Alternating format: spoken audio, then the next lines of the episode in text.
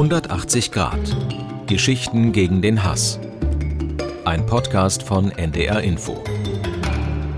Du brauchst doch immer was, äh, um, um dran zu spielen, ne? Ich bin, ich bin da echt schlimm. Aber das ist okay. Nein, nein, ich beherrsche mich. Ich überlege gerade, was ich dir geben kann. Nein, ich bin erwachsen. Ich kann mich zusammenhalten.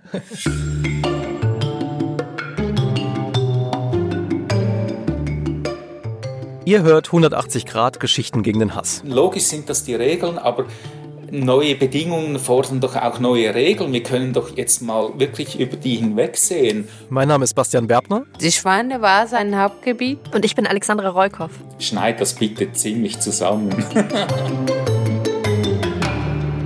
Herz gut, alles gut.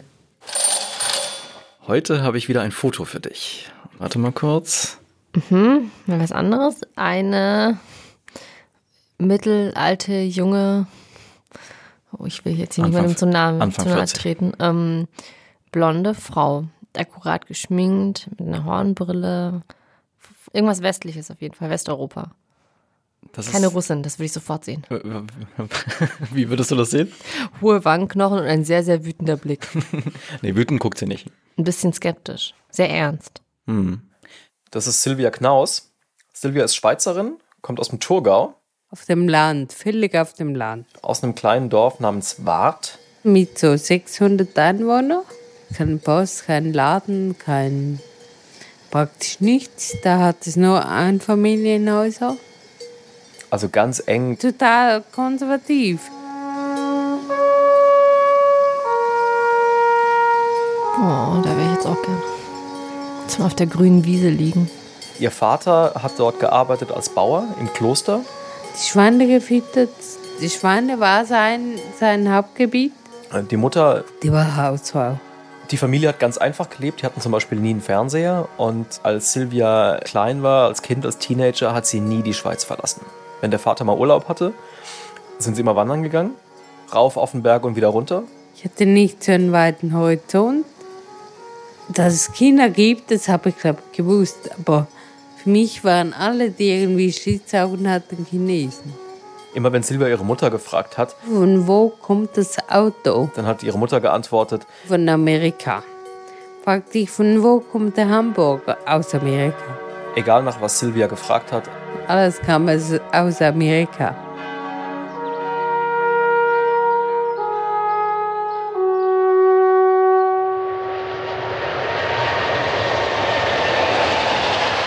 Mit 18 ist Silvia dann zum ersten Mal in den Flieger gestiegen. Wohin? Nach Amerika. Sie war als Au pair dort. Und ich war die erste aus dem Dorf, die überhaupt auf so eine Idee kam.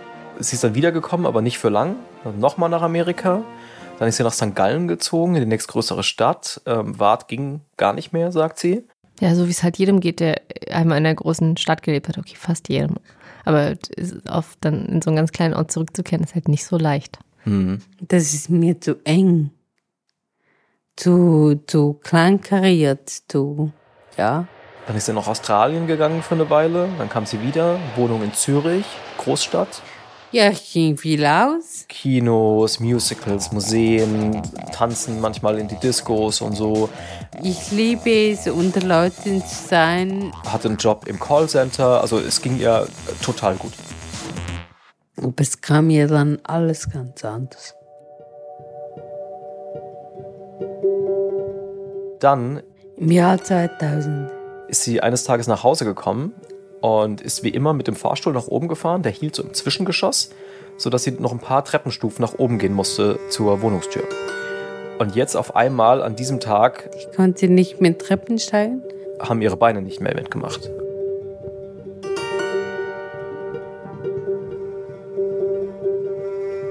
Sie hat das dann doch noch irgendwie geschafft und so, aber in den Wochen danach ist die Kraft immer mehr aus ihren Beinen geschwunden und ihr ist plötzlich ihr ganzes Leben, das sie bis dahin gelebt hatte, in einem anderen Licht erschienen.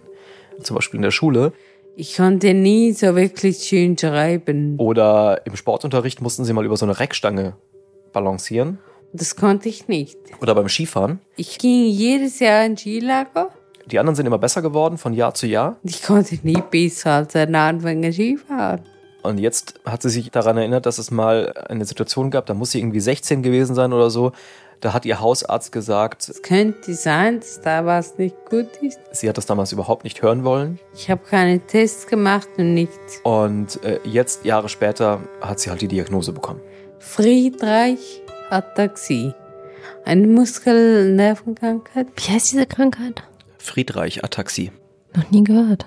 Und was macht das? Das ist ein Gendefekt. Ähm, Silvia ist also damit geboren worden. Ist wie ALS? Das ist dann quasi deine Muskeln. Also bei ALS ist es ja tatsächlich so, dass du irgendwann gar nichts mehr kannst. Ja. Und, äh, und hier ist es eher so eine, äh, so eine Art ähm, Muskelschwächung. Ja, das sind halt alle Muskeln betroffen. Nicht nur die Beine, sondern zum Beispiel auch die Stimme. Ja, Also die Stimme braucht ganz viele Muskeln, um funktionieren zu können. um die Stimmbänder zu aktivieren und ja, ja. Du nickst. Ja, sie klingt so ein bisschen. Ich, am Anfang habe ich gedacht, betrunken, ehrlich gesagt. Ähm, aber jetzt erklärt sich das natürlich. Ich habe es einfach auf die, das, das Schweizerische geschoben. Ja. Die Krankheit war jetzt diagnostiziert, es war kein Todesurteil, hat der Arzt gesagt, aber besser wird es auch nicht mehr werden. Ich konnte im Schluss, konnte ich fast gar nicht mehr. Ich konnte nicht mehr in ein Museum oder konnte nicht mehr einkaufen gehen. Und ich konnte praktisch gar nicht mehr alleine weg. Nach zwei Jahren hat sie dann einen Rollstuhl gebraucht. Also musste sie raus aus der Wohnung. Zur gleichen Zeit musste sie ihren Job aufgeben im Callcenter, weil äh, die Leute, die sie dann teilweise am Telefon hatte, sie einfach nicht mehr verstanden haben. Ich sagte zum Beispiel, drücken Sie die Raute in Taste 2. Und die haben das nicht verstanden. Sie war 29 und ist zurückgegangen nach Waadt, ins Dorf ihrer Eltern. Ich dachte mir, Afrika ist jetzt meine letzte Chance. Okay, äh, bevor die Krankheit äh, jetzt noch schlimmer wird, jetzt muss ich noch einmal volle Power reißen. Meine letzte Reise. Und dann war sie sieben Monate in Südafrika. Ähm, Was? Mit dem Rollstuhl? Und da ging ich mit dem Zug bis ähm, Bulgarien, dann innerhalb eines Jahres in 20 Ländern. St. Helena, Macau, China, Vietnam, Hongkong. Wahnsinn. Ja, überall.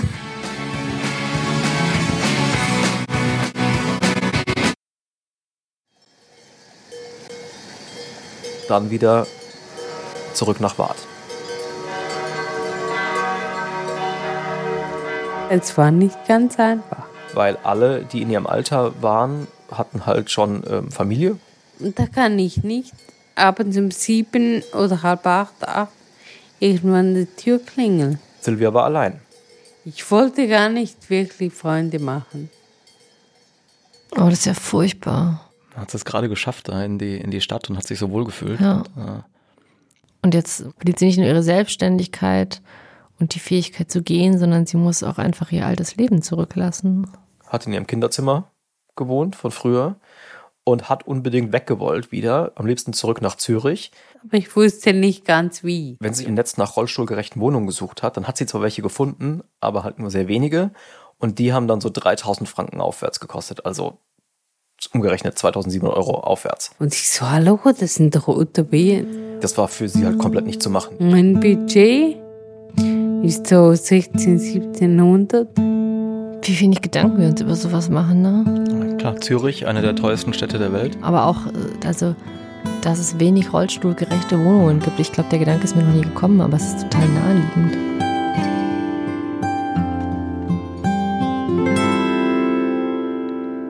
Aber dann ist sie an einem Tag durch den Züricher Hauptbahnhof gerollt, hin zu einem Zeitungsständer, hat einen Blick am Abend rausgenommen, das ist so eine Boulevardzeitung. Und da war eine Reportage drin über die Kalkbreite. Die Kalkbreite, hat Silvia jetzt gelesen, war ein Haus, das eine Genossenschaft in Zürich bauen wollte. Und eine Sache hat sofort ihr Interesse geweckt, nämlich die Wohnungen in diesem Haus sollten klein und deswegen günstig sein. Dafür soll es dann aber große Gemeinschaftsräume geben. Und das ganze Haus sollte so geplant sein, architektonisch, dass sich die Bewohner darin automatisch begegnen. Genau das, was ich will. Warum lachst du? Ich, bin so ein Einsiedlerkrebs und froh, wenn ich überhaupt niemandem begegnen muss. Nie. Es wäre, glaube ich, mein Albtraum, irgendwo zu wohnen, wo ich dauernd Leuten über den Weg laufe. Ich bin eher so, ich komme nach Hause und will dann erstmal mit niemand reden. Nö, das hatte sie den ganzen Tag, ne? Die, Ja, ist natürlich auch wahr. Das ist genau das, was ich will. erstens eine günstige Wohnung in der Stadt und zweitens soziale Kontakte. Sie, sie war einsam, sie hatte keine Freunde. Ein Jahr später war das Haus fertig. Die Wohnungen darin waren super begehrt, aber Sylvia hat eine bekommen. Ja, super, gut für sie. Äh, lass uns mal einen kurzen Break machen und über diese Idee reden. Es soll ein Haus sein, das so geplant ist, architektonisch, dass sich die Bewohner darin quasi automatisch begegnen. Und jetzt willst du wissen, wie ich das finde? Also ich kann dir sagen, wenn ich ehrlich bin, habe ich das so, so ein bisschen für PR-Blabla gehalten. Ich habe jetzt auch schon in einigen ähm, Großstadtwohnungen gewohnt in meinem Leben. Klar begegnest du manchmal irgendeinem Nachbarn a- unten am Briefkasten oder so, aber am Ende war halt doch überall so, so urbane Anonymität. Ich begegne regelmäßig meiner Nachbarin, die sich über mich beschwert aus allen möglichen Gründen. Kennst du deine Nachbarn? Die unter mir kenne ich, weil ich mir mal einen Hammer von ihr geliehen habe und die über mir, weil sie mich nervt. Was, hei was heißt denn kennen? also Was ich weißt weiß, du über die? Ich weiß, wo sie, also die unter mir, ich weiß, wo sie arbeitet, was sie macht, dass sie Französin ist. Das war's, glaube ich. Kurz überlegen. Ja. Okay. Mhm. Okay, das jetzt nicht wirklich kennen, das gebe ich zu. Ganz oft weiß ich ehrlich gesagt nicht mehr die Namen von meinen Nachbarn. Und deswegen konnte ich mir halt nicht vorstellen, dass das wirklich funktioniert. Ich habe schon in so vielen Wohnungen gewohnt. Ich ähm, bin dann hingefahren und habe mir das angeschaut. Ähm, ich zeig dir mal vielleicht ein Foto von dem Haus. Das kleine oder das große? Das große. Ja, ein äh, beigefarbener Quader. Also das ist, jetzt muss mal kurz zählen, eins, zwei, drei, vier, fünf, se- sechsstöckig. Es gibt eine Bewohnerin, die hat mir gegenüber das Bild eines Ozeandampfers verwendet. Hier quasi was im, was der Rumpf des Schiffes wäre, hier unten sind alle möglichen Läden untergebracht. Hier ist ein Kino. Die haben ein Kino im Haus. Ja, du hast einen kleinen Bio-Supermarkt und so ein paar Bars und so. Und dann kommst du ähm, hier vorne über so eine große Freitreppe in den Innenhof und dann hast du halt ringsrum, da hättest du quasi so die Schiffsdecks, wo die, Ja, wo die gesagt, Wohnungen drin sind. Mhm. Also das sieht für mich sieht das aus wie eine bessere Banlieue. er ist, also ehrlich, hart, ey. er ist wahr. Ich habe selber mal in sowas gewohnt. Das- Für, für mich sieht das aus wie eine stinknormale Platte. Was ist denn jetzt daran besonders? Das siehst du eigentlich erst, wenn du reinkommst. Und zwar in so einen großen Saal, der so lobbyartig aussieht. Hinten war so eine Sitzgruppe, nebendran ein Bücherregal, das bis unter die Decke gereicht hat. Dann bin ich irgendwie mal links da in die Cafeteria rein und dann saß da erst so ein kleines Mädchen mit ihrer Mutter am Klavier und hat geübt, irgendwie ganz süß. Genau. Und jetzt wieder. Das ist echt total schön. Wie heißt ihr? Mascha. Mascha? Ich bin Bastian. Sarah. Sarah. Dann habe ich Fred Frohofer getroffen Äh, willst du, äh, also wenn du Kaffee trinken möchtest, und an dem ersten Tag hat er mir halt erstmal so eine Führung gegeben durchs Haus. äh, der Velokeller, ja, das, wir haben Oh, so einen Fahrradkeller würde ich mir auch wünschen. und dann durch die Stockwerke. Und jetzt sind eigentlich alle Wohnungen, die hier weggehen, links und rechts, das sind eigentlich alles so Ein-Personen-Haushalte. Jetzt sind wir im fünften Stock. Genau, das ist äh, übrigens ein Kraftraum. Es gibt auch noch eine Sauna, einen Musikraum, einen Yogaraum, eine Werkstatt, ein Nähzimmer, ein Jugendraum. Und jetzt gehen wir zur Arbeitsgruppe beim Gemüse. Ja. Ah, guck mal hier. Urban Gardening. Genau. Hier ist noch eine Dachterrasse. Hallo. Wunderschöner Blick über Zürich, die Berge und der See und so, ganz toll. Ja, das ist ja die Idee, dass hier Küchenkräuter wachsen, Ja. die man dann ernten kann. Zwei Völker Honigbienen, 60.000 Bienen insgesamt, die da auf dem Dach sind. Das klingt wie der Traum eines Berlin-Mitte-Hipsters. Wie finanzieren die das denn? Weil sowas kostet ja Geld. Ein äh, Yoga-Raum, eine Sauna. Genau das habe ich ihn auch gefragt, als wir dann in seine Wohnung gegangen sind, um noch ein Interview zu führen. Meine Wohnung ist 38,4 Quadratmeter groß. Ich bezahle 0,8 Quadratmeter mehr Wohnraum, als ich be benutze. Mit diesen 0,8 Quadratmetern wären eben dieses Nähzimmer etc., diese Cafeteria und all das andere möglich. Hätte ich diese 0,8 Quadratmeter privatisiert, bei mir, da könnte ich einen Stuhl hinstellen, mehr nicht. Wenn man aus der privaten Wohnfläche Flächen rausnimmt und sie vergemeinschaftlicht, entsteht ein Mehrwert. Also ich würde auch 0,8 Quadratmeter meiner Wohnung abgeben für eine Sauna und einen Yogaraum. Schon, oder? Ja, sofort. Und eine Cafeteria und ein, Oh, eine Dachterrasse. Da würde ich sofort einen Stuhl aus meiner Wohnung weggeben.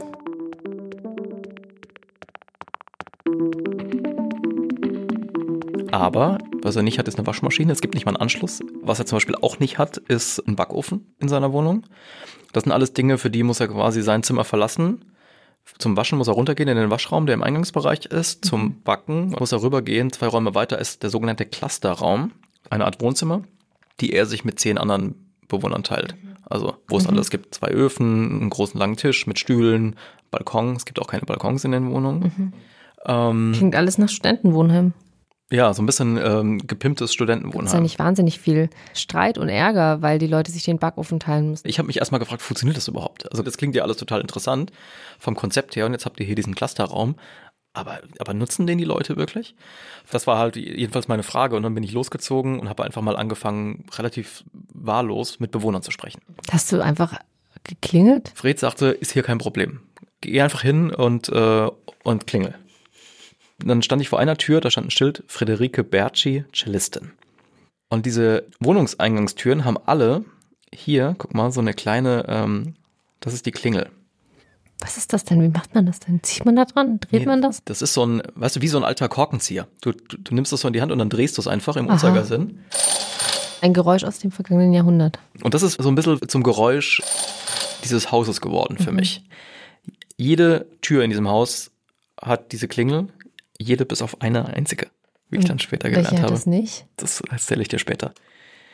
Jedenfalls äh, habe ich dann bei Friederike geklingelt Ja, und woher kommst du? und sie hat mich reingebeten. Man sieht ja an der Wohnung, ich hab's gern wirklich ein bisschen ästhetisch schön so. Sehr ordentlich, sehr sauber. Friederike ist Rentnerin. Wie Fred lebt sie in einer Einzimmerwohnung. Und wir haben uns dann an den kleinen Tisch gesetzt, den sie in ihrer ähm, Wohnung hat. Und dann hat sie mir erzählt, dass sie aus einer bürgerlichen Familie kommt, aus Winterthur. Dort hat sie am Konservatorium ähm, klassische Musik studiert. Hat dann lange in Deutschland in Orchestern gespielt. Und bevor sie in die Kalkbreite eingezogen ist vor ein paar Jahren, hat sie von Zürich nur einen kleinen Teil gekannt. Nämlich Bahnhofstraße, Opernhaus und oben das Nobelviertel Zürichberg.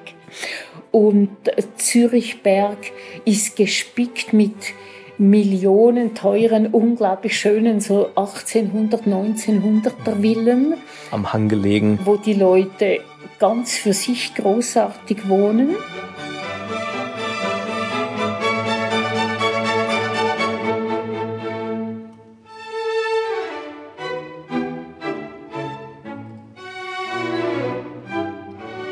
Aber Friederike hat jetzt fürs Alter halt was Bezahlbares äh, gesucht. Und da ist sie auf die Kalkbreite gestoßen. Und als sie da eingezogen ist, war das für sie erstmal der totale Kulturschock. Ähm, das fing schon damit an, dass sich hier alle duzen. Also alle. Und, und ich bin da viel seriöser. Also ich habe nie in einer WG gewohnt. Ich wollte nicht so eng.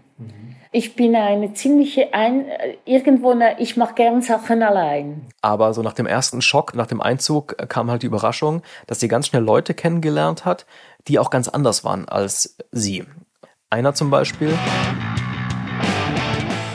Also der war zugepierst, übergewichtig, trank zu viel und so jemand hätte ich mir wahrscheinlich auf der Straße nicht so angeschaut. Und da habe ich dann so im Gespräch gemerkt, das ist ein ganz toller Mensch und ein sehr feinfühliger Mensch.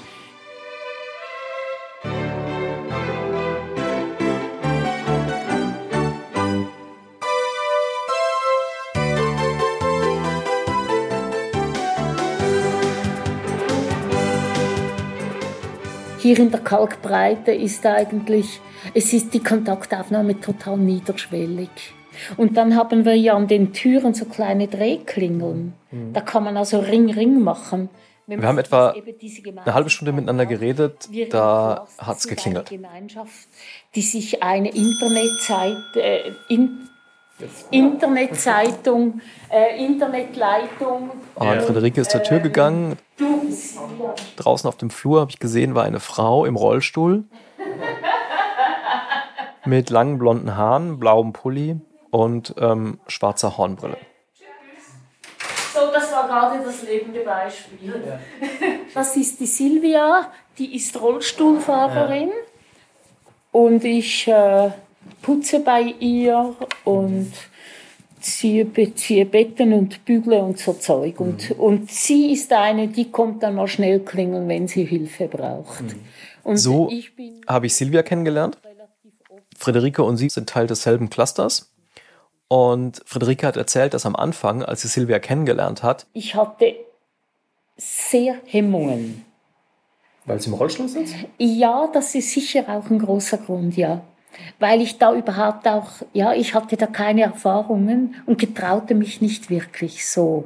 Ich dachte, geh lieber zu den anderen. So. Und seit wir zusammen im Cluster wohnen, hat sich das total geändert.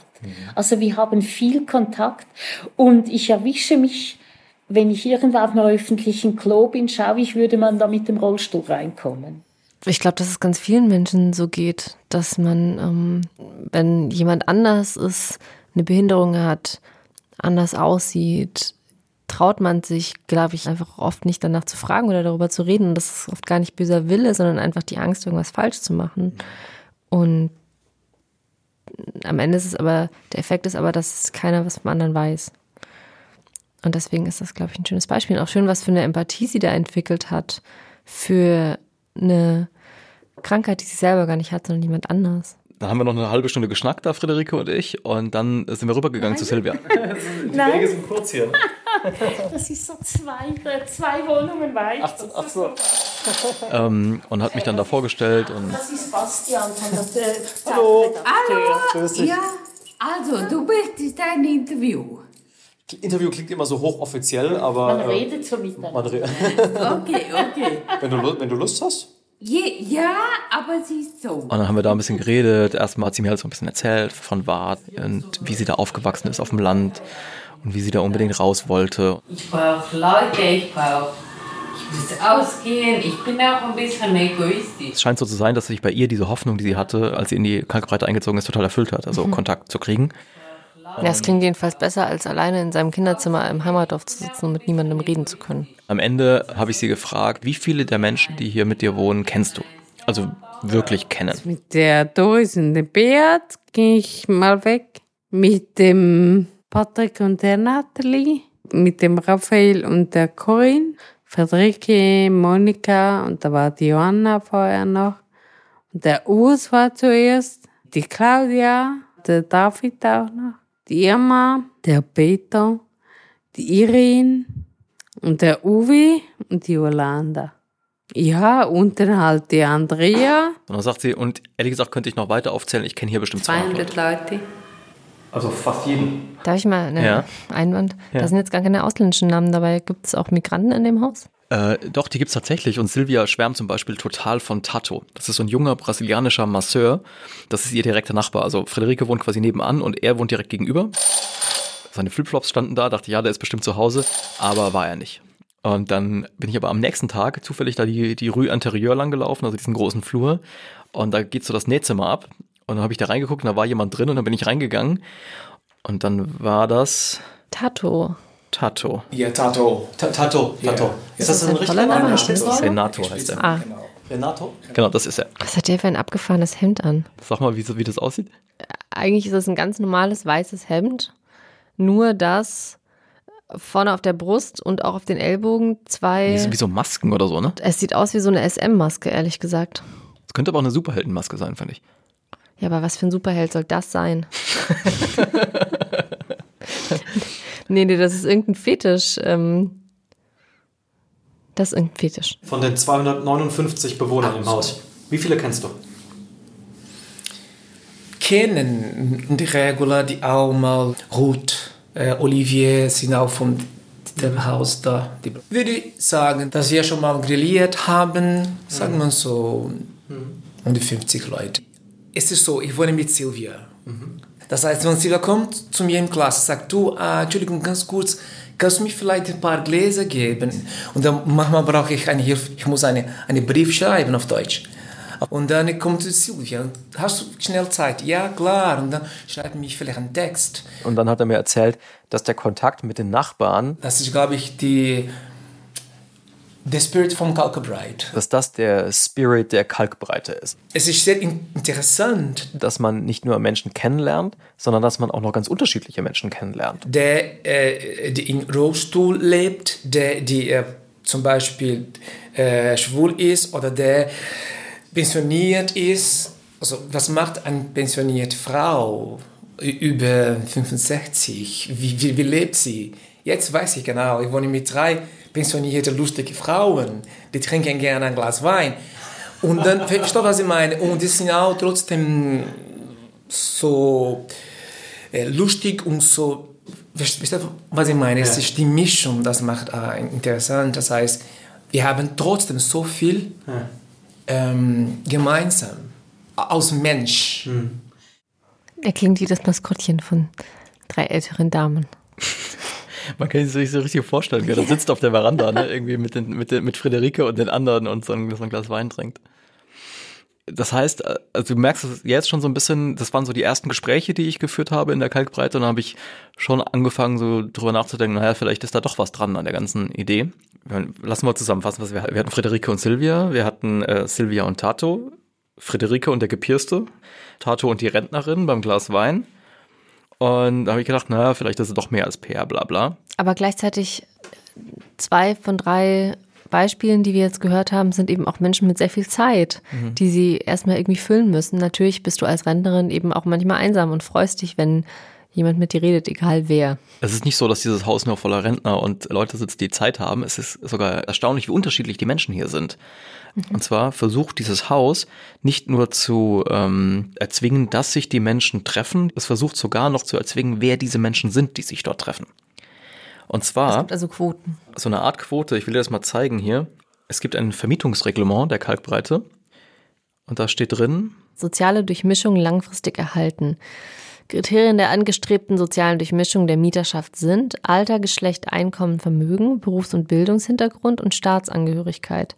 Die soziale Durchmischung orientiert sich an der gesamtschweizerischen Verteilung. Das heißt, die haben sich angeguckt, wie alt sind die Menschen in der Schweiz, wie viele Männer, Frauen gibt's, wie viele reiche, arme Menschen gibt's, welche Berufe sind vertreten und wo kommen die Leute her. Und dann haben sie das runtergerechnet auf dieses Haus.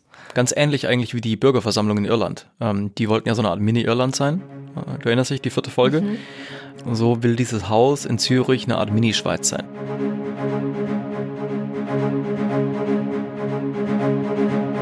Bei genauerem drüber nachdenken ist das ja schon ziemlich revolutionär eigentlich. Weil wie funktioniert sonst ähm, so eine Stadtgesellschaft? Wer wohnt in welchem Viertel? Zum Beispiel ist für Berlin, Ja, die Studenten wohnen in Kreuzberg und Neukölln. Menschen, die Kinder kriegen, ziehen in Prenzlauer Berg. das heißt, wenn ich zu dir sage, okay, wer wohnt in Charlottenburg? Ja, dann habe ich sofort ein Bild vor Augen von einem, von einem gut situierten, bildungsbürgerlichen Typ. Friedrichshain. Viele Grüße an Sven nach Charlottenburg.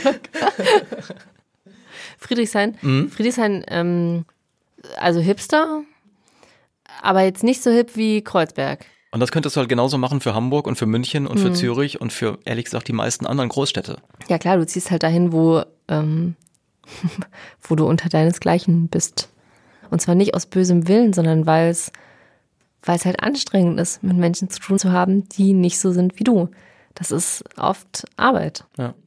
Und das ist total nachvollziehbar und mir geht's ja selber genauso. Aber wenn man mal drüber nachdenkt, ist es eigentlich ein bisschen erschreckend, wenn man weiß, was das bedeutet. Ich meine, wenn man in einem Viertel wohnt, wo die meisten anderen Menschen Mhm. so sind wie du selbst. Du stehst beim Bäcker in der Schlange und triffst Leute, die sind wie du. Du gehst in einen Sportverein um die Ecke. Mit wem spielst du in der Mannschaft? Mhm. Mit Leuten, die sind wie du. Wen lernst du in der Kita kennen, wenn du dein Kind da abgibst? Äh, selbes soziales Milieu.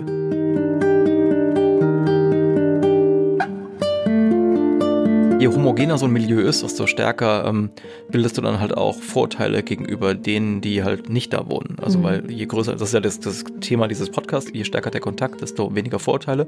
Umgekehrt gilt natürlich, je weniger Kontakt, desto mehr Vorurteile.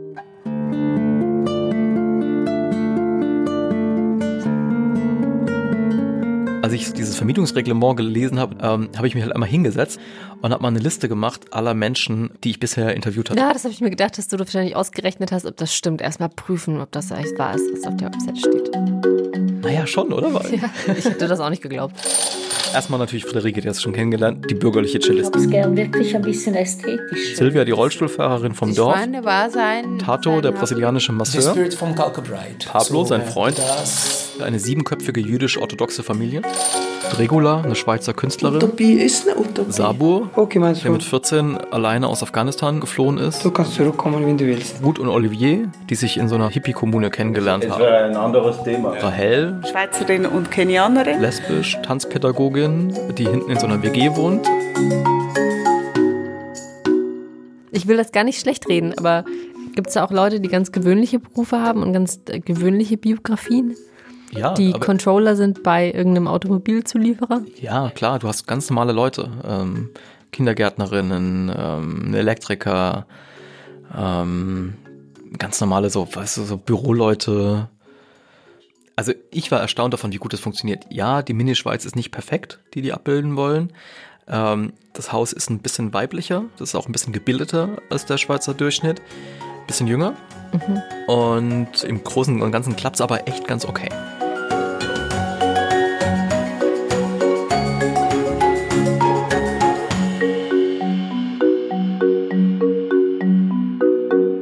Aber dass es so gut funktioniert, ist echt schwer hinzukriegen, auch in der Kalkbreite. Weil das, was sonst überall dazu führt, dass in Städten Blasen Du entstehen, ziehst halt dahin, wo du unter deinesgleichen bist. das gibt es bei den Bewohnern der Kalkbreite natürlich ganz genauso. Mit dem Unterschied, dass sie entschieden haben, dagegen anzukämpfen.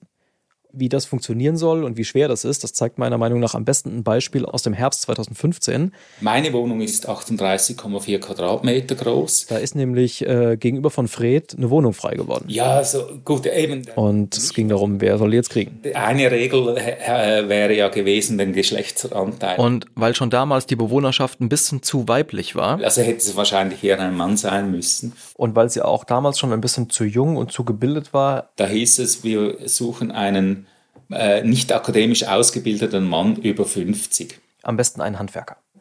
Aber jetzt waren das ja keine normalen Zeiten, sagt Fred. Also die Flüchtlingswelle, das habt ihr auch mitgekriegt in Deutschland, die, die war halt immens groß und, und Also haben Fred und seine Mitbewohner im Cluster das, das ist eigentlich ein klarer Fall. gesagt, Da nehmen wir jetzt eine äh, Flüchtlingsperson auf. Eigentlich weicht das ja ab von der Regel, dass diese soziale Durchmischung perfekt hergestellt werden soll. ähm, also Genau. Soll. Warum war deiner Meinung nach in diesem Fall es gerechtfertigt, von diesen Regeln abzuweichen?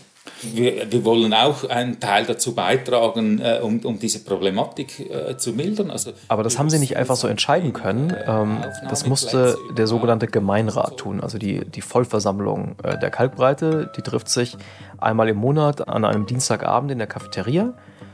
Und damals, Ah, da waren vielleicht etwa 60 Leute anwesend. Also Silvia saß hinten im Rollstuhl. da waren so etwa 30, 40, 50 Leute so ungefähr.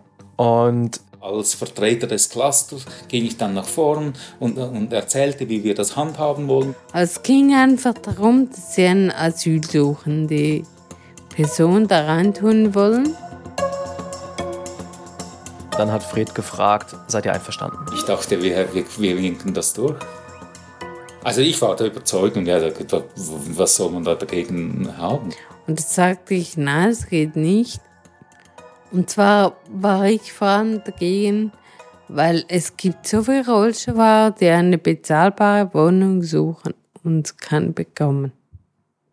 Ja, habe ich mit den Zähnen geknirscht. Ich, ich, ich, ich war erstaunt, dass dieses Argument kam. Aber ich muss natürlich schon sagen, wir haben das nicht überlegt. Sie war auch nicht die Einzige, die Kritik geübt hat. Und dann kam dann eben hauptsächlich das Argument, diese Person ist nicht Genossenschaft. Also könnte die gar nicht äh, direkt in seine Wohnung einziehen. Wofür zahlen denn Genossenschaftler einen Beitrag, weil sie irgendwann eine Wohnung hier wollen und darauf warten sie. Und jetzt ist eine frei und die kriegt dann jemand, der nicht Mitglied der Genossenschaft ist. Das kann ja nicht sein. Das war, also ich hatte das Gefühl, es gibt noch andere Ablehnungsgründe. Aber das war nur ein Gefühl, das ich hatte. In, in, ja, dass, dass, dass, dass man halt jetzt nicht noch mehr Ausländer hier will. Und du scheust dich jetzt gerade das Wort Rassismus in den Mund zu nehmen. Ja, möglicherweise war äh, latenter Rassismus damit schuldig, ja. Mhm. Silvia war schon auch klar, wie das gewirkt haben muss, was sie da sagt. Wusste ich schon, dass ich da- dass mein Argument ziemlich rechts ist und da ein ziemlich linker Haufen ist. Also ich kann den Impuls total nachvollziehen und natürlich möchte man erstmal helfen und da kommen Menschen aus großer Not. Aber ich dachte mir gerade beim Hören auch, wow, das ist eine Steilvorlage für alle, die sagen, die Flüchtlinge nehmen uns was weg. Weil in dem Fall wäre es dann tatsächlich so, da kriegt eben dann eine Familie einen Raum, der eigentlich einem äh, älteren weißen Mann zugestanden hätte. Und ich will das gar nicht bewerten, aber ich kann mir schon vorstellen, dass es Leute gibt, die das eher kritisch sehen. Ich war in der Minderheit.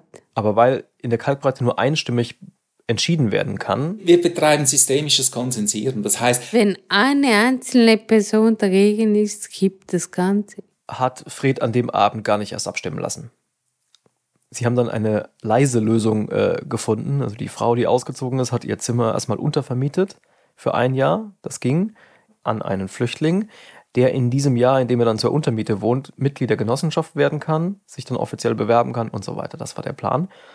Und äh, genauso haben sie es durchgezogen. Das, äh, das ist jetzt aber auch, also jetzt mal abgesehen davon, wer da einzieht, aber da hat man halt eigentlich die eigenen Regeln ausgehebelt. Man sagt, man stimmt nur einstimmig ab, es ist jemand dagegen und dann findet man irgendeine Hintertür. Ja, schwierig, ne? Finde ich jetzt auch so aus rein.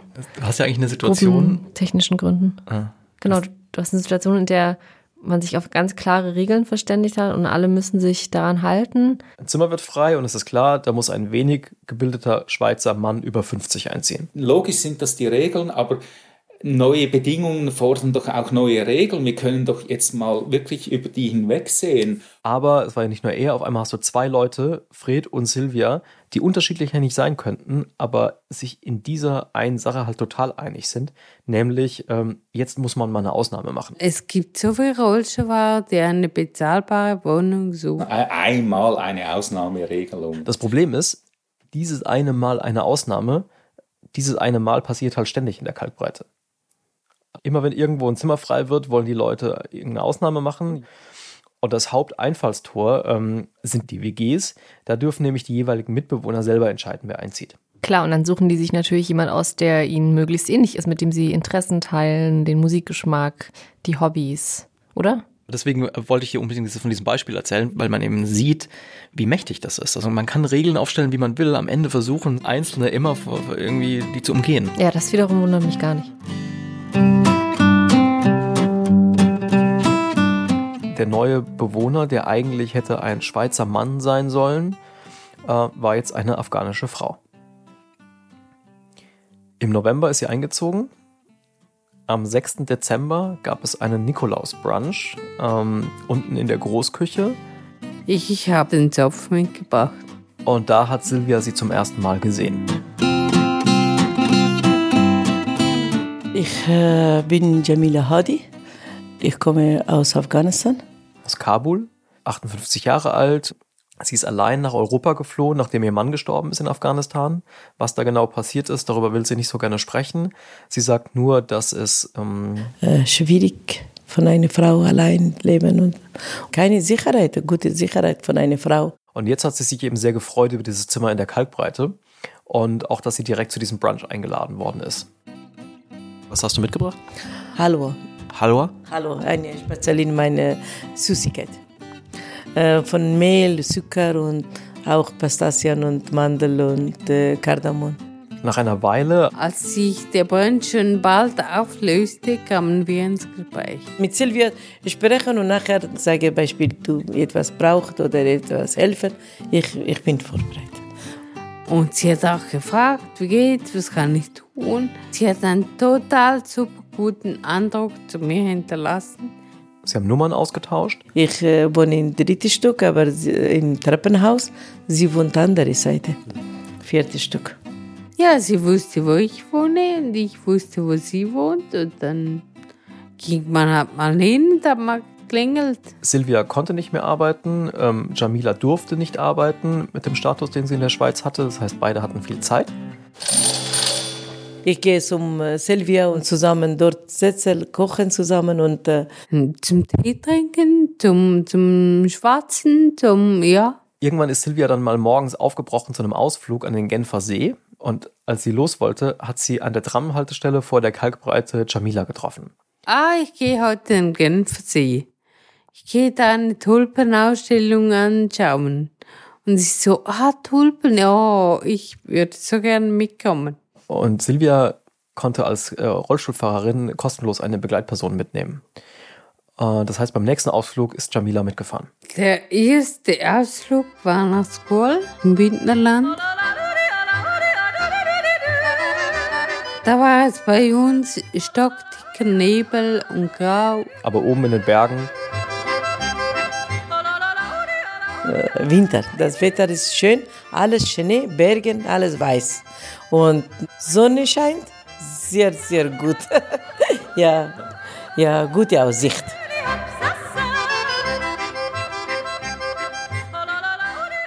Wir sind in so ein schickes Restaurant gegangen, haben sich draußen auf die Terrasse gesetzt. Mit Lammwellen. Haben da was getrunken. Zusammen eine ähm, Spezialität von Winter. Wie heißt diese trinken? Es war ein Punsch. Ja.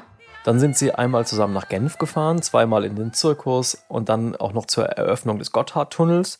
Ähm, also mit der Bahn rüber über den Gotthard, die alte Strecke über den Berg ins Tessin. Ähm, für Jamila auch das erste Mal. Sie klebte am Fenster. Weltnaturerbe. Ja, die Berge und die Kirche von was. Und sie es wirklich voll angezogen.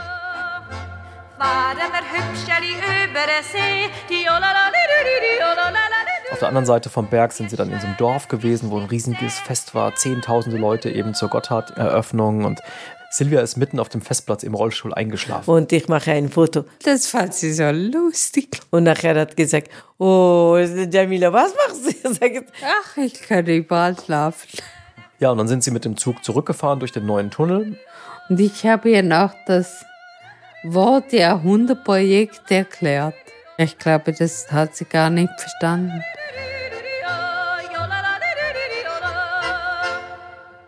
Silvia hat Jamila die Schweiz gezeigt und Jamila hat Silvia im Alltag geholfen. Ja, ja. Manchmal telefonieren. Wo bist du? Ich bin zu Hause. Ich komme zu dir zusammen essen, zusammen kochen. Und sie auch. Am Abend hast du Zeit? Viel, so viel. Ja. Silvia kocht für Jamila dann Rosmarinkartoffeln. Sie weiß, ich Kartoffel ich sehr gerne. Und Jamila für Silvia. Kabeli Palau. Das ist das Nationalgericht von Afghanistan. Reis, Rosinen, Karotten, Pastazien und Mandel und äh, äh, Lammfleisch. Ist denn Silvia die beste Freundin, die du hast hier? Ja. Ja, ja. Ja. Sehr beste, beste Freundin. Ich, ich liebe Menschen. Rollstuhl, ohne Rollstuhl, alles gleich. Mhm. Ja, Herz gut, alles gut. Als dann feststand, was das für eine Person war, hat ja dann die Meinung völlig gekippt. Ja. Und hast du dir manchmal Gedanken darüber gemacht, dass sozusagen, angenommen, du hättest dich durchgesetzt auf dieser Versammlung und alle wären deiner, deinem Argument gefolgt und dann wäre vielleicht der nächste Mann über 50 ohne Uni-Abschluss eingezogen? Ja, wer weiß. Also heute bin ich ist sie da. Und ich hätte sie nie kennengelernt. Ja. Als Jamilas Untermietvertrag dann ausgelaufen Als sie nach einem Jahr äh, es darum ging, ja, kriegt sie jetzt die Wohnung oder nicht, äh, war das überhaupt kein Thema. Und alle sind, sagst nein, Jamila bleiben. Und Jamila bleibt.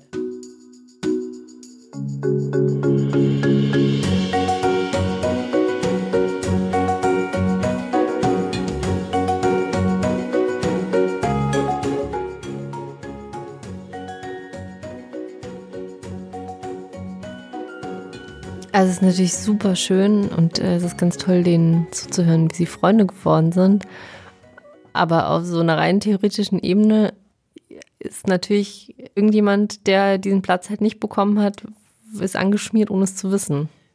Ja, und gar nicht so sehr der, der, derjenige, der den Platz nicht bekommen hat, der natürlich auch, aber ja, vor allen Dingen die Regel ist angeschmiert, ja. sozusagen das, das Gesamt, die Gesamtidee. Ja, und ich meine, das ist natürlich super schön, auch also für mhm. die, die da jetzt drin stecken. Aber das macht halt das Konzept so ein bisschen kaputt. Ja, aber unterm Strich, ähm, das mit der Diversität und diesem Abbilden der Schweizer Gesamtbevölkerung funktioniert eigentlich ganz gut. Mhm. Nicht perfekt, aber ganz gut. Aber es gibt halt ein Kriterium, nach dem diese Diversität überhaupt gar nicht funktioniert. Wirklich gar nicht. Nämlich? Du hast ja in der Schweiz ähm, mit Abstand die stärkste Fraktion im Parlament ist die SVP, Hm. die rechtspopulistische Partei. Und vermutlich gibt es keine Rechtspopulisten in diesem Haus. Ich habe in der Kalkbreite keinen einzigen Menschen getroffen, der die wählen würde oder es zumindest mir sagen würde oder der denen auch nur so irgendwie sympathisch gegenüberstehen würde. Das ist ein total linkes Haus. Aber haben die sich bemüht, jemanden zu finden? Nee. Dadurch, dass das auch nicht in diesem Reglement steht, die haben wirklich nur nach diesen Kriterien ähm, gesucht.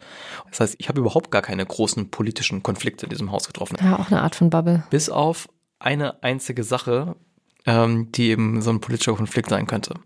Und zwar musst du dafür wissen, dass Fred, den du vorhin gehört hast, ähm, Mitglied der Leicht Leben AG ist. Wir geben so Tipps ab, wie man äh, mit weniger Ressourcenverbrauch und weniger Emissionen immer noch ein gutes Leben oder ein, vielleicht sogar ein besseres Leben haben kann. Zum Beispiel haben die, äh, kurz bevor ich da war, äh, in allen Wohnungen die Duschköpfe ausgetauscht. Du hast jetzt auch schon geduscht mit dieser, das ist die Prosecco-Duschkopf, oder? Weil das gibt einen Nieselregen, also es ist nicht ein konstanter Strahl, sondern es sind einzelne Tropfen und da spürt man gar nichts. Also das Duschfeeling ist dasselbe. Vor einer Weile hat sich diese Leicht Leben AG Plakate ausgedacht. Da geht es aber zum Beispiel auch um Elektrosmog, äh, um, um Wasserverbrauch, einfach so verschiedene Themen. Auf einem Plakat rechnen sie vor, dass wenn die ganze Kalkbreite umsteigt auf Ökostrom, Was das ausmachen würde in, in Franken. dass das äh, für jeden einzelnen Bewohner nur so viel mehr kostet wie Ein Schokoladestängel pro Monat. ein Schokoriegel. Naja, und dann haben sie in jedes Treppenhaus eines dieser Plakate gehängt, unten neben den Aufzug. Riesengroß, äh, man hat es schnell durchgelesen, ja. Aber in einem Treppenhaus ist Fred am nächsten Tag hingegangen, nachdem sie das Plakat aufgehängt hatten, und hat gesehen, irgendwer hat das umgedreht. So, dass man das Motiv nicht mehr sehen kann.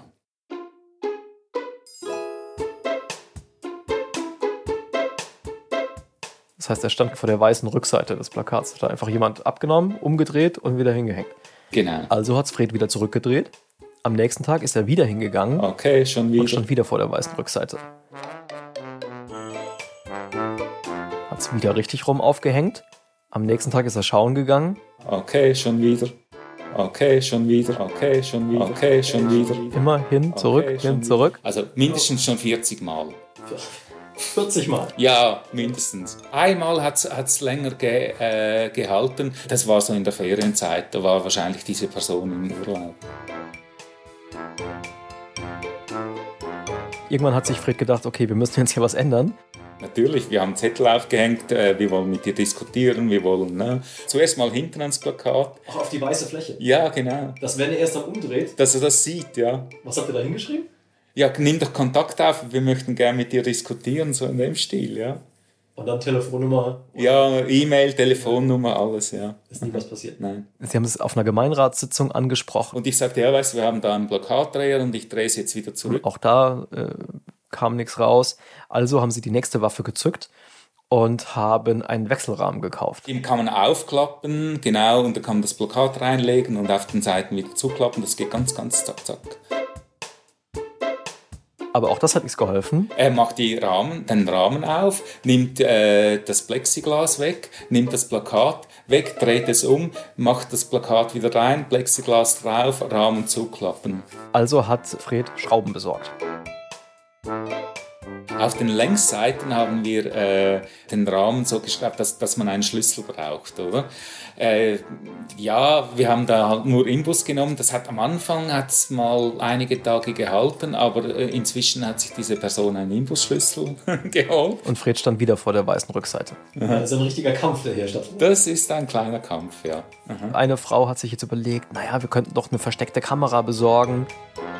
Wir haben schon die Idee gehabt, dass wir die Plakate einfach reinkleistern. Warum nicht? Das ist euch schon wichtig, ne, dass die Plakate da hängen. Wir wollen gewinnen.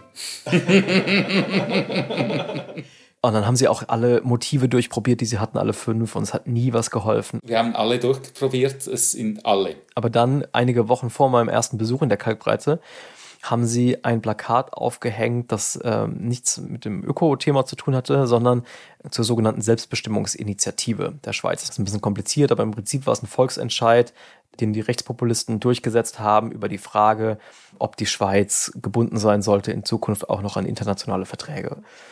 Und äh, Das blieb hängen. Das wurde jetzt nicht äh, berührt. Das Plakat hing damals schon seit Wochen richtig rum. Weil Ausländer können ja nicht abstimmen bei uns. Vielleicht interessiert sich die Person einfach nicht dafür. Kann auch sein. Ich weiß es nicht.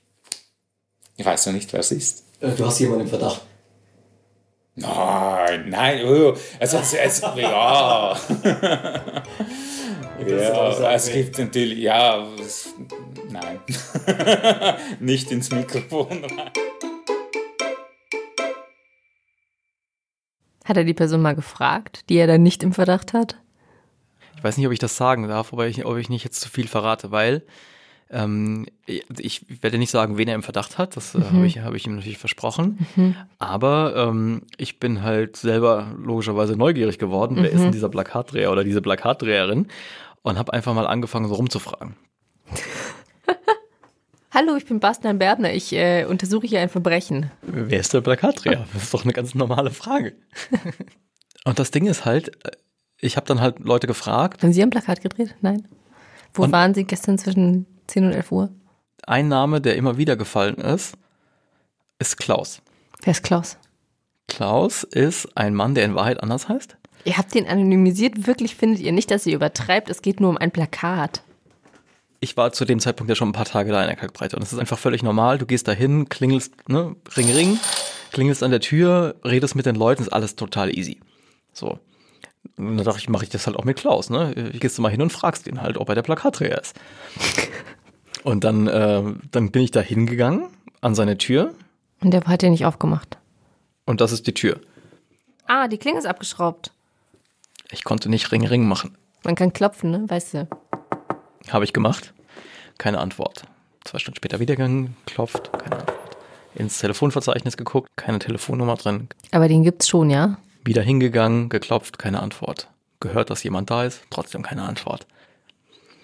Dann habe ich halt angefangen, einfach mit anderen Leuten äh, zu reden über Klaus. Habe schnell gehört, okay, der zieht sich komplett zurück. Äh, der nimmt nicht teil an den gemeinsamen Aktivitäten. Also ich habe gehört, dass er der SVP nachstellen soll. Ich habe gehört, dass er ein radikal Linker sein soll. Ich habe gehört, dass er ein radikaler Öko sein soll.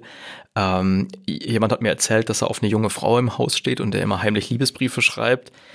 ähm, ich habe gehört, dass er der Plakatdreher Oh sein Gott, soll. ich will jetzt unbedingt wissen, wer Klaus ist. Machen wir eine Fortsetzung dieses Podcasts. Wer ist Klaus? Und ich habe mich halt gefragt, weißt du, ich habe all diese Sachen gehört. Ähm, eigentlich ist das ja normaler Tratsch, aber irgendwie war es halt ungewöhnlich in diesem Haus, oder das fühlte sich zumindest für mich ungewöhnlich an. Und meine These ist, dass sich deswegen so ungewöhnlich anfühlt, weil es tatsächlich ungewöhnlich ist. Also die Menschen, die ich dort getroffen habe, haben wirklich ein relativ offenes Verhältnis miteinander. Und die reden nicht so viel übereinander, sondern eher tatsächlich miteinander. Das klingt jetzt ein bisschen klischeehaft, aber mir mir sind ziemlich wenig Vorurteile über die jeweils anderen Bewohner äh, begegnet Mhm. in den Gesprächen. Und Klaus war die große Ausnahme. Mhm. Er ist derjenige, der die größte Distanz zwischen sich und die anderen Mitbewohner Mhm. bringt. Was völlig okay ist. ne? Ist Ich wollte gerade sagen, vielleicht hat Klaus Gründe dafür, die Ja, nicht natürlich. kennen. Vielleicht hat Klaus auch einfach nur keinen Bock auf sein gutes Recht. Ich habe äh, ihn tagelang versucht zu sprechen. Das ist mir nicht gelungen. Hm. Aber die Türen der Wohnung sehen ja alle gleich aus. Mhm. Und die meisten Bewohner äh, machen halt irgendwas mit ihrem Eingang. Die hängen da ein Plakat hin oder ein Schild oder ein Foto oder was auch immer. Und auch Klaus ähm, hat was gemacht, nämlich er hat da so Aufkleber draufgepackt. Ein Aufkleber mit dem Bild eines Kleibers, eine Vogelart. Vogel des Jahres. Klaus mag Vögel. Und drunter, kritische Blogger brauchen Botschaftsasyl. Also so richtig SVP-nah scheint mir Klaus jetzt nicht. Und ich kann mir auch nicht so richtig vorstellen, dass jemand Öko-Plakate dreht, der eigentlich hier, der hier Vogel des Jahres 2006 und so und Nabu-Sticker äh, Nee, ne? auf sein Schränkchen da klebt, ne? Vielleicht war es gar nicht Klaus. Keine Ahnung. Ich meine, das ist natürlich auch jetzt wieder nur ein Vorurteil. Ich weiß es ja nicht. Vielleicht. Äh, Vielleicht sind die Sticker auch eine Tarnung. aber das ist halt genau das Ding, weißt du? Leute versuchen sich einen Reim zu machen auf jemanden. Und wenn er halt keine Antworten Mhm. gibt, dann, dann, kann, dann können das notwendigerweise nur Vorurteile sein. Mhm. Also habe ich ihm, das, das muss ich dir noch zeigen, er hat ja an seiner, er hat die Klingel abgeschraubt, Ich würde die auch nicht aufmachen, wenn du bei mir klingeln würdest. aber gu- guck mal, An der Tür hängt irgendwie ein Notizblock und ein Bleistift. wie so eine Art analoger Anrufbeantworter. Vielleicht ist Klaus gehörlos. Der Bleistift war noch ganz jungfräulich gespitzt, war, es stand nichts in diesem Notizbüchlein drin. Oh, das ist aber auch irgendwie traurig. Das zeigt schon, dass er offensichtlich will, dass Leute mit ihm reden. Naja, ich habe dann halt was reingeschrieben. Nämlich. Was ich äh, über ihn gehört habe und dass ich gerne wüsste, ob es stimmt, dass ich keine Ahnung habe, ob es stimmt. Und hast du eine Antwort Und dann bekommen? bin ich nach Hause gefahren, nach Hamburg Und zwei Tage später habe ich einen Brief bekommen. Echt? Cool. Und zwar den hier. Wessen man mich verdächtigt, habe ich nicht geahnt. Äh, manche mögen dem Plakatdrehen ja etwas Rebellisches abgewinnen. Gerüchte kommentiert man nicht, weil das der berühmte große deutsche Philosoph Kors für uns schon getan hat. Zitat: Der Quatsch wird immer quetscher, bis es quietscht. Unterschrieben mit Moin Moin Klaus. Und dann, warte mal, lassen Sie mal noch einen anderen Absatz. Auch gut finde ich Fazit Ja. und Frage. Fazit und Frage von Klaus. Das ganze Haus hockt voller Sozialarbeiter und Psychologen. Da würde man doch etwas mehr Verständnis erwarten für vermeintliche Sonderlinge.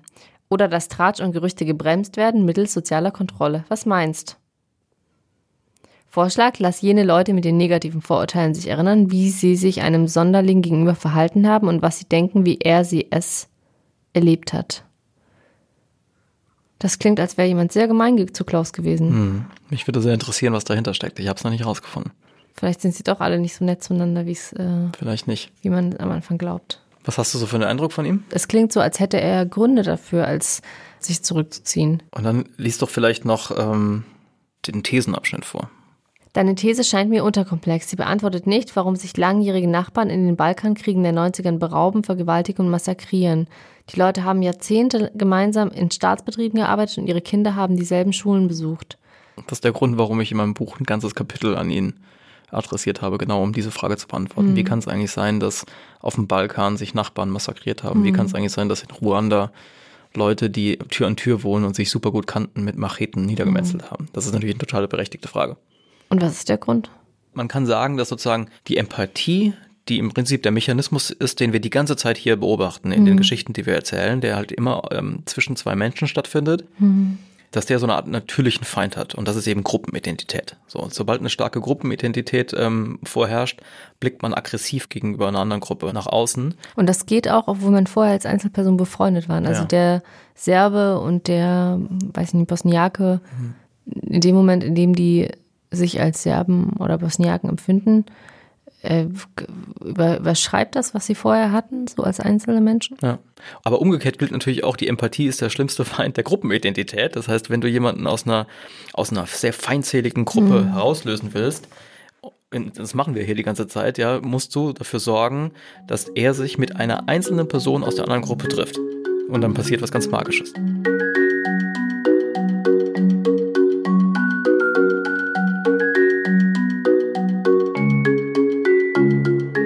Was denkst du über die Kalkbreite? Hm, Also am Anfang hätte ich gesagt, würde ich auf keinen Fall äh, wohnen wollen. Zu anstrengend. Jetzt bin ich mir nicht mehr so sicher, weil es schon auch was Schönes haben kann. Was hat dich jetzt angefangen zu reizen? Na, es ist schon rührend, was sie erzählt haben von ähm, ihren Nachbarn.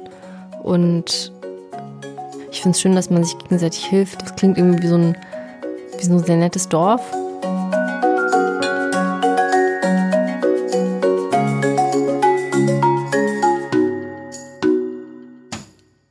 Eine Geschichte gibt es noch von Kontakt, der institutionalisiert wird in einer Nur noch Gesellschaft. eine. Ja, leider nur noch eine, aber die entscheidende. Denn die große Frage ist ja noch offen. Wir haben gesehen, Kontakt funktioniert bei ein paar Dutzend Radikalen in Dänemark, funktioniert bei 100 Menschen in der Bürgerversammlung in Irland, funktioniert auch in einem ganzen Haus mit 250 Bewohnern, kann er auch eine ganze Gesellschaft befrieden, die tief gespalten ist. Millionen von Menschen, die teilweise verfeindet sind. Und es gibt ein Land, das seit Jahrzehnten versucht, diese Frage zu beantworten, in einem der radikalsten Gesellschaftsexperimente, das mir in der Recherche begegnet ist. This decade is the decade of African independence. Ghana, your beloved country is free forever. the birth of a nation. On nous arrêter. There is a new African in the world. That new African is. Das war 180 Grad Geschichten gegen den Hass. Danke fürs Zuhören. Danke an Rahel, Antonella, Corinne, Fred, Friederike, Silvia, Regula, Mascha, Sarah, Esther, Jonas, dass ich sein Aufnahmegerät einmal ausleihen durfte. An Tato, Olivier, Ruth, Stefan, Sabur, dem ich die Daumen ganz fest drücke für seine Deutschprüfung. Jamila, Markus, Pasqual, Christoph und die Psychos. Die nennen sich hoffentlich selber Die so. nennen sich, die nennen sich äh, selber so und ich habe ihnen versprochen, beim nächsten Mal zum Kartenspielen vorbeizukommen. Dafür hatten wir keine Zeit mehr. An Eva, Erika und allen Bewohnern, die ich jetzt bestimmt noch vergessen habe. Ähm, und natürlich an Klaus. Wenn du zuhörst, Klaus, im Buch, ich habe es ja versprochen, gibt es ein ganzes Kapitel, das äh, nur wegen dir da drin steht. Ähm, ich lasse dir ein Exemplar zukommen. Ähm, und genau, vielleicht sprechen wir uns ja dann beim nächsten Besuch. Danke an Alex Reukoff. Vielen Dank, dass ich da sein durfte. An Simon Hanke, Martin Pagels und an Ole Pflüger. Mein Name ist Bastian Werbner. So viel für heute. Bis zum nächsten Mal.